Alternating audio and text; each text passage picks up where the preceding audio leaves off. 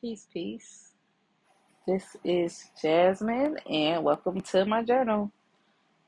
Uh, the last week for me has been not the best week. Um,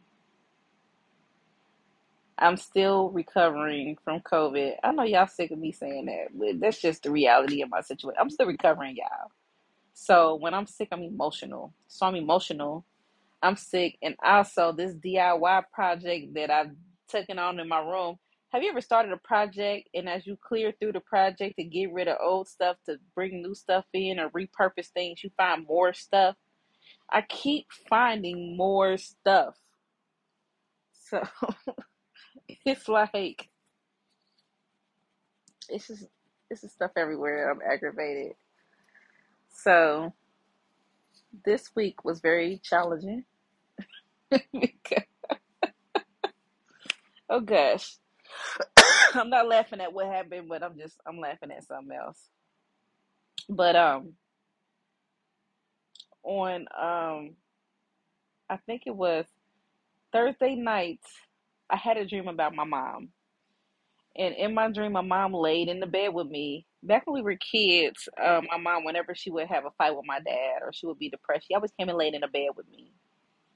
And she got in the bed with me and she laid on the other side of the bed and turned her back and went to sleep. Well, she woke up and laid at the foot of the bed. And then she tapped my foot and told me that my brother was downstairs. Um, my brother um, lives with me right now. And um, when she woke me up in the dream, it was like 4.06 in the morning. So I heard noise downstairs. And when I went downstairs, I thought it was my brother, but it was really my son that was down in the refrigerator. It was about 4 in the morning. Went back to sleep, woke up, went to work at about 8. At about 8.30, I re- received a message from his my brother's ex-girlfriend telling me that he was in a hospital in ICU. So I rushed over to the hospital. And, you know, I'm not to tell personally what happened, but his heart had stopped. And they, you know, revived him. Shortly after I got to the hospital, my dad got there. And before I could even say something, my dad was like, Yeah, your mom came to me in a dream last night. And she wanted me to check on the kids. And she said, I called.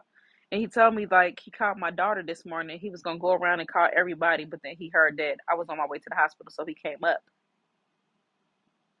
My mom's presence was definitely in that room. My brother's heart stopped eight times. eight times. And they brought him back eight times. That was um that situation was traumatic. It was terrifying. You know, and I had to be strong for him because he was afraid. Because I know he told me that the first time he went out, he saw a very bright light. And he said, Jasmine, I was stuck in that bright light for like ever. I was stuck in that bright light forever. He said, I couldn't know, I didn't know how to get back. He said, one minute I was in a room with my nurse, and the next minute I was just in this bright light. And I said, Were you scared? He said, Yeah, because I knew it wasn't time for me to go to the light. I was trying to get back. And um after that, when he went out again, when his heart stopped again, he said it was just nothing but darkness. So after the second time he went out, he was terrified. He was like, I don't want to go back there, Jasmine. It's not time for me to go. I don't want to go back there. I can't go back there. I don't want to go back there. He was he was he was terrified. And he would just he would know it like when he was getting ready to go out, he'll he'll just say it like, Oh, oh no, no, no, oh no, oh no, no, oh no, oh no, and then he'll be out. And um he was just so afraid and um I was afraid for him, but I didn't want to get emotional at the hospital because I didn't want him to see me emotional. But baby, when I came home from the hospital and got in the shower, I broke down. Those tears started coming.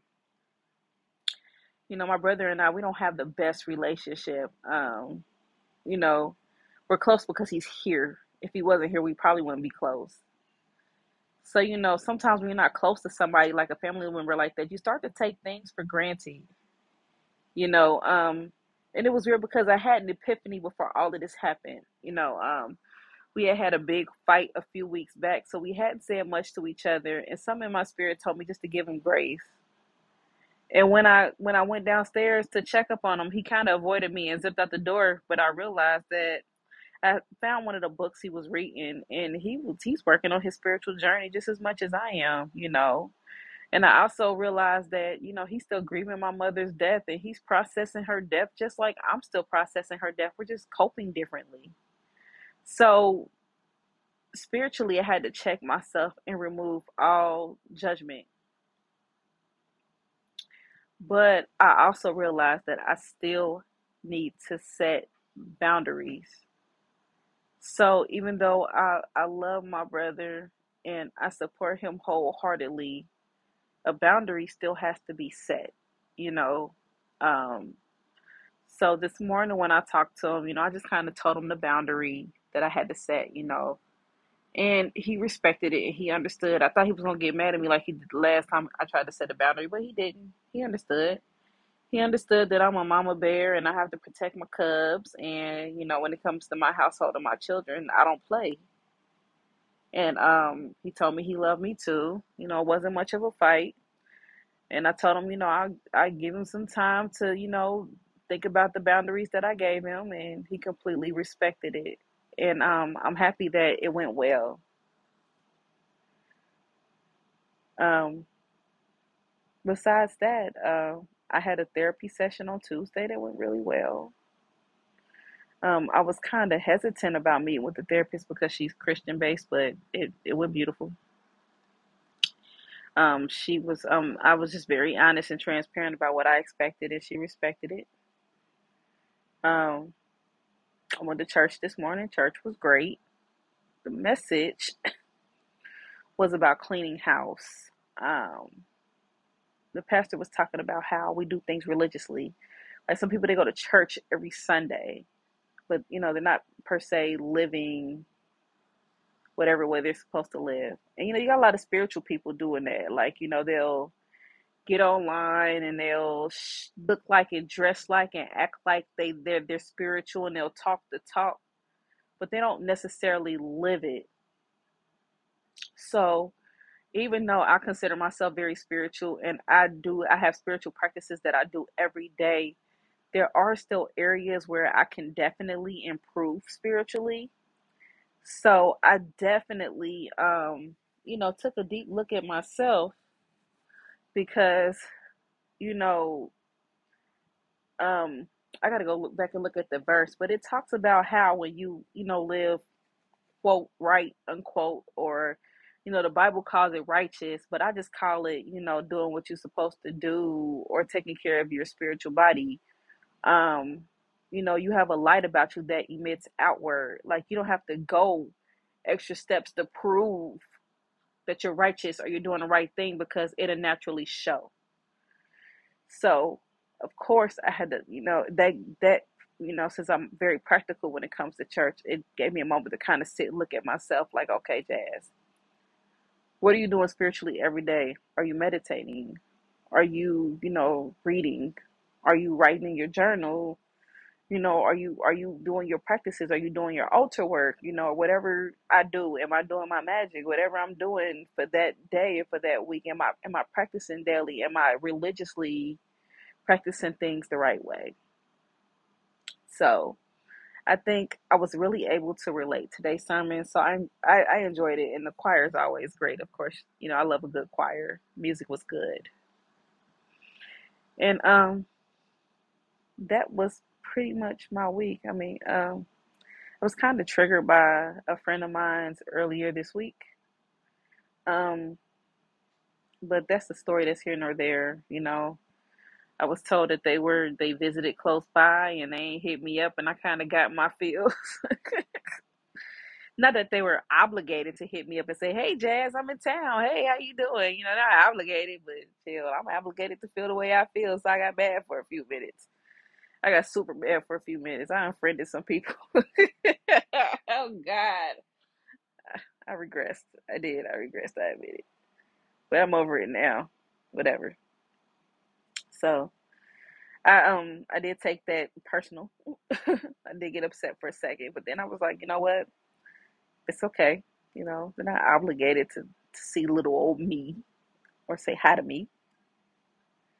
But besides that, I had um besides all of that stuff going on, I still feel confident that I had a good week. You know, I got to connect with um some friends from the past. I got to spend some time and have a great companionship, which was really good for me. Had somebody to talk to and hang with, which I've been spending a lot of time by myself, which was great.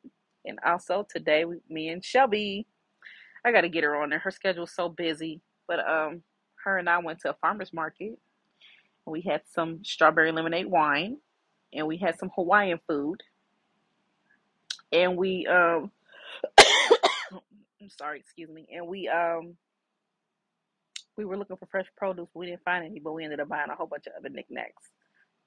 So it ended up being a great week. Today I didn't have um much to post or much to speak about, but tomorrow I will. I do want to talk about a video that I watched with Iyanla Vanzant titled When You Love Someone That Doesn't Love You Back. And baby, it's eight years old, but she dropped so many damn jewels in that video. That video is timeless. But I want to speak about what I got from that video. So that'll be tomorrow. I love you all and I hope you all have a wonderful day or the rest of your week. As always, we all know that love, all the love, happiness, and joy you need is already within you. You don't need it from anybody else and you don't need it from outside of you. Peace.